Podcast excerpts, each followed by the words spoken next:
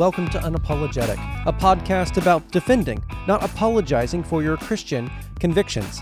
I don't know if you've noticed this, but we are on episode 192. 192. That's pretty close to 200 and uh, in some ways it doesn't seem like it's been all of that long.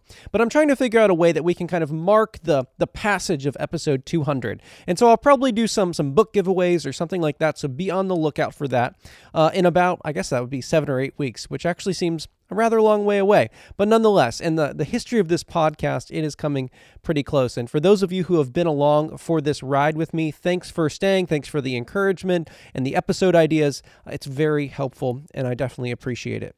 So today, let's talk more about our Christian convictions. And one of the, the most common objections, it seems like, to classical Christianity is that Christians are judgmental and you shouldn't judge. Last week, we talked about how a surprisingly large percentage of millennial Christians actually think you shouldn't share your, your beliefs with the intent of having someone else come to believe the same thing you do. In other words, don't evangelize. Isn't that an interesting kind of odd thing for a Christian to say that we shouldn't actually try to have people become Christians? But this week we're going to talk about another interesting finding of that same Barna survey. And it's that 40%, so slightly less than that 47% we just talked about, but 40% of millennial Christians think that if someone disagrees with you, it means they are judging you. And isn't this just kind of a, a very common view today? But it really quickly shuts down conversation. Like if you're sharing your convictions and someone says you're judgmental, most people, many people, will stop sharing. They don't want to be thought of as judgmental. They don't want to tarnish the name of Christ and they don't necessarily know how to respond. So they just kind of say, uh, and they walk away. Or they say, no, I'm not. And they can't explain why. They can't deal with the wrong idea that's been kind of put out into the conversation. So I want to talk about that today. Is it judgmental to disagree? Now you'll notice the the question in the survey didn't even say say someone is wrong, just simply disagree. It didn't say uh, say it in harsh terms or call the person a name. No, it was just simple disagreement equals judgment today. And I think there's something very dangerous there because as soon as we start labeling people with strong moral terms for simply holding a different perspective than we do, it really shuts down dialogue. And this is what we're seeing on social media. This is what we're seeing in the news and in so called presidential debates, which are not real debates, and all of this sort of thing. We use names to shut people down so we don't have to deal with their ideas. And this actually, I think, has become programmed into us, where even for people who maybe have good evidence and good arguments, when someone says something they don't like, it's really easy to start playing the man by calling them a name instead of playing the argument and addressing the ideas and the reasons that have been offered. So we don't want to do that as Christians. We want to tear down arguments. We don't want to tear down people and calling names like judgmental and bigot and hateful. Uh, that's not a helpful way to dialogue, and it certainly is not anything modeled in Scripture scripture for the Christian. So let's take this idea apart. Is it judgmental to disagree with someone? Well, the interesting thing about disagreement is it's mutual, right? You don't have one person who says, I disagree with the other, and the other person's like, I agree with you. now, maybe there are some very rare circumstances, but disagreement is a two way street. If one person disagrees with the other, most likely the other one disagrees with that other person too. Now, does that mean everyone in the conversation is judgmental for disagreeing? I mean, I, I, guess that could be the case, but I don't think that's what the millennial Christians in the survey are trying to communicate. And I should have said this initially, but I said it last week. This isn't one of those things where we're just like dumping on millennials. Um, it's just an interesting finding of the survey that they actually had um, a, a very strongly different result on this question than many of the other age groups. So we're talking about the idea here. I'm not kind of coming down and condemning millennials. That's not my intent. But is it possible that disagreement is mutual and not judgmental? I don't think people think about that. But isn't that kind of what you would have to believe if you believed this? That if someone disagrees, they're judging you. And in any conversation where the millennial Christian is disagreeing with someone else, how come they are not judging that other person? And I believe that's probably what they're thinking is the other person is judging me when we disagree. I'm not judging them. And yet that doesn't work, does it? Because disagreement is most often symmetrical. But if it's wrong to judge, is it also wrong to tell someone it's wrong to judge? That's kind of where this idea has to lead.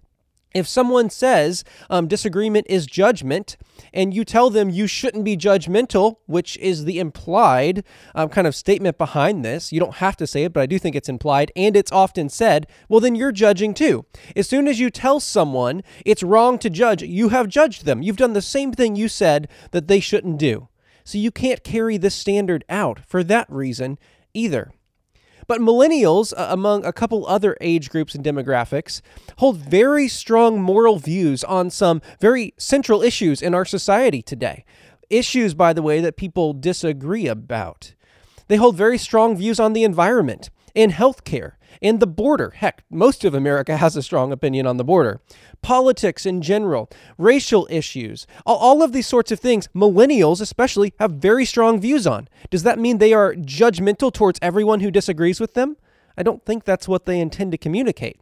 It seems like what is probably meant here, and I'm guessing, admittedly, is they think everyone else is judging them. But remember, Disagreement is a two way street, which means judgment would have to be mutual and a two way street also. But it's not judgmental to have a very strong and differing view on the environment, or on healthcare, or on the border, or on politics. And so this this view just further we see does not work. I think there are a few reasons though that millennial Christians might hold this view that disagreement is judgment and that judgment by extension is wrong. Um, the first, honestly, that comes to mind is this is the kind of cultural ethos that we uh, we live in today, where people do honestly think disagreeing is hateful or bigoted or simply wrong and judgmental.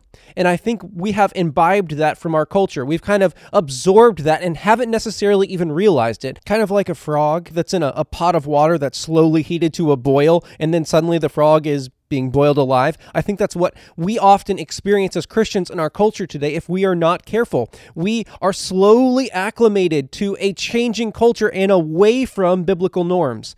That's not good. Now, so I, th- I do think that's probably one of the main reasons behind this survey result that people have adopted the worldview of culture over and above a biblical worldview. But when you bring this up, people will actually sometimes go to the Bible to support what I believe, this is my opinion, is a view they've adopted from culture. So they use the Bible to support something they didn't get to via the Bible. And what they'll often go to is Matthew 7. And if you didn't know, this is a, a chapter in the Bible that has two words in it don't judge. And then we move to chapter 8. No, that's that's not really how it goes, is it? Jesus says, "Don't judge, uh, for by the standard you judge others, you will be judged." And he goes on to say that you should remove the plank in your eye so that you can remove the speck in your brother's eye. Jesus' point here is that not that judgment is wrong; it's that it can be wrong if it's hypocritical, if it's not well intended or if you are judging someone for doing something that you do unrepentantly. That's what's being spoken about here if we actually read and digest the words in Matthew 7. We can't just read two words and be done with it.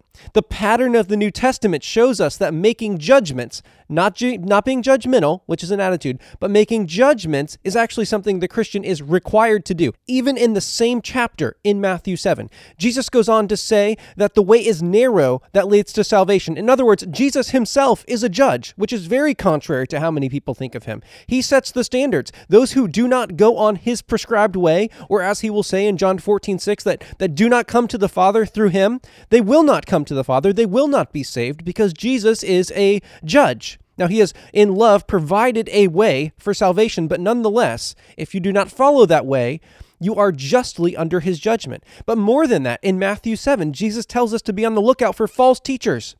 What's required to call someone a false teacher? Well, at the very least, a disagreement but a judgment is actually required to come to a determination about what is right and what is wrong. That's what a judgment is a determination about what is right and what is wrong. Jesus tells us to do that. To, in order to determine who a false teacher is. He also tells us to inspect the fruit on trees, and we will know good teaching uh, and good kind of lives and hearts by the fruit that we see in those lives inspecting fruit, calling it good or bad, requires making a judgment, saying that you agree that such and such is good and you disagree with the bad, or that you agree that the bad is actually bad. The Bible is very consistent in telling us to make judgments. You can't read the epistles, especially the pastoral epistles, and not see people being told to be on the lookout for false teachers, or not see Paul or other writers actually making judgment about people by name. We're very uncomfortable with that today. And, and I find that disturbing.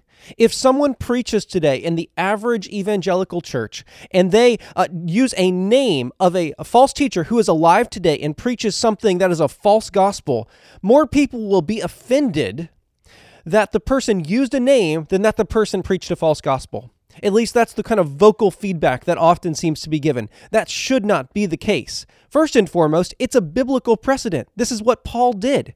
It's also not loving for the shepherd not to tell the sheep about the wolf that's on the other side of the field, or in our case today, the wolf that comes into our houses through our smartphones and our TVs and our tablets. So it's irresponsible for a shepherd not to point out the false teachers that are probably influential in the life of the church. Now, it can also be really easy just to score talking points by, you know, harping on false teachers that are not influential to your people or may not be influential to your people. But if you're a shepherd and you know your sheep, you know the things that are troubling them. You know the people that may be preying on them. And so it's irresponsible not to call out people by name if you think that they are leading the sheep astray. And yet, like I said, for some reason today, it's the pastor who does that that is actually seen to be in the wrong by many people. Because, oh, well, they're being judgmental. They're disagreeing, right? Obviously, they think the, the problem is stronger than that, but you're disagreeing with this person by name. You shouldn't do that. Well, no, you actually you actually should. There's biblical precedent and, and exhortation to do that. But at a minimum, all of that to say, the Bible is very comfortable with disagreement. The Bible disagrees with us. God judges us, not in a judgmental way, not where he's just, you know, bent on condemning us, but he, in the Bible, routinely, along with the gospel writers and everyone else in the Bible, presents a way that is right and hence a way that is wrong. And the Bible, through the Holy Spirit, disagrees with our conduct. That is how we're brought to repentance by an act of the Spirit, where we come to realize that God disagrees with us. And so in the Christian life, we disagree with each other when there is sin in someone's life. We actually reason with them for their good, to come back to what is good and holy. That, that's church discipline, broadly speaking, but it should just be the mark of Christian friendship, where we see someone erring into sin and we, we try to pull them back for their good and for the good of the Christian community. There's so much more we could say about this, but it, it also would just seem kind of redundant and just kind of like heaping on to the pile. That should be very clear. Disagreement is not judgmental. It's not wrong. It's not immoral. And the whole idea that disagreement is judgment is an idea that no one who holds that idea actually carries out. I, I, I firmly believe that because disagreement is mutual, which would mean the judgment is mutual. It's practically self refuting because you can't tell someone they're wrong to disagree with you or wrong to judge without disagreeing with them or judging them. Millennials and, and most people today hold very strong views where we disagree with others and we're not being judgmental. It's okay to disagree. Now, you can disagree in a judgmental way, and we shouldn't do that. But simple disagreement is not judgment. We've got to be prepared in conversations not to let people shut us down by saying we're judgmental. We've got to be able to say, "Well, well, why am I judgmental? Can you explain that to me?" Well, you're you're you're being disagreeing with me. You're disagreeable. Well, you know, I'm just curious here. Um, when you disagree with me, is that also judgmental? And if not, well, what's the difference? Now, just to clarify, I don't think you're being judgmental, but I'm just curious why, you know, why why does the same standard not seem to apply to both of us? We can, we can tease that out in questions, and we should. We shouldn't just let people shut us down um, when we can kind of get around that and continue to hopefully make our point. Well, I hope this has been helpful, and I'll talk with you next week on Unapologetic.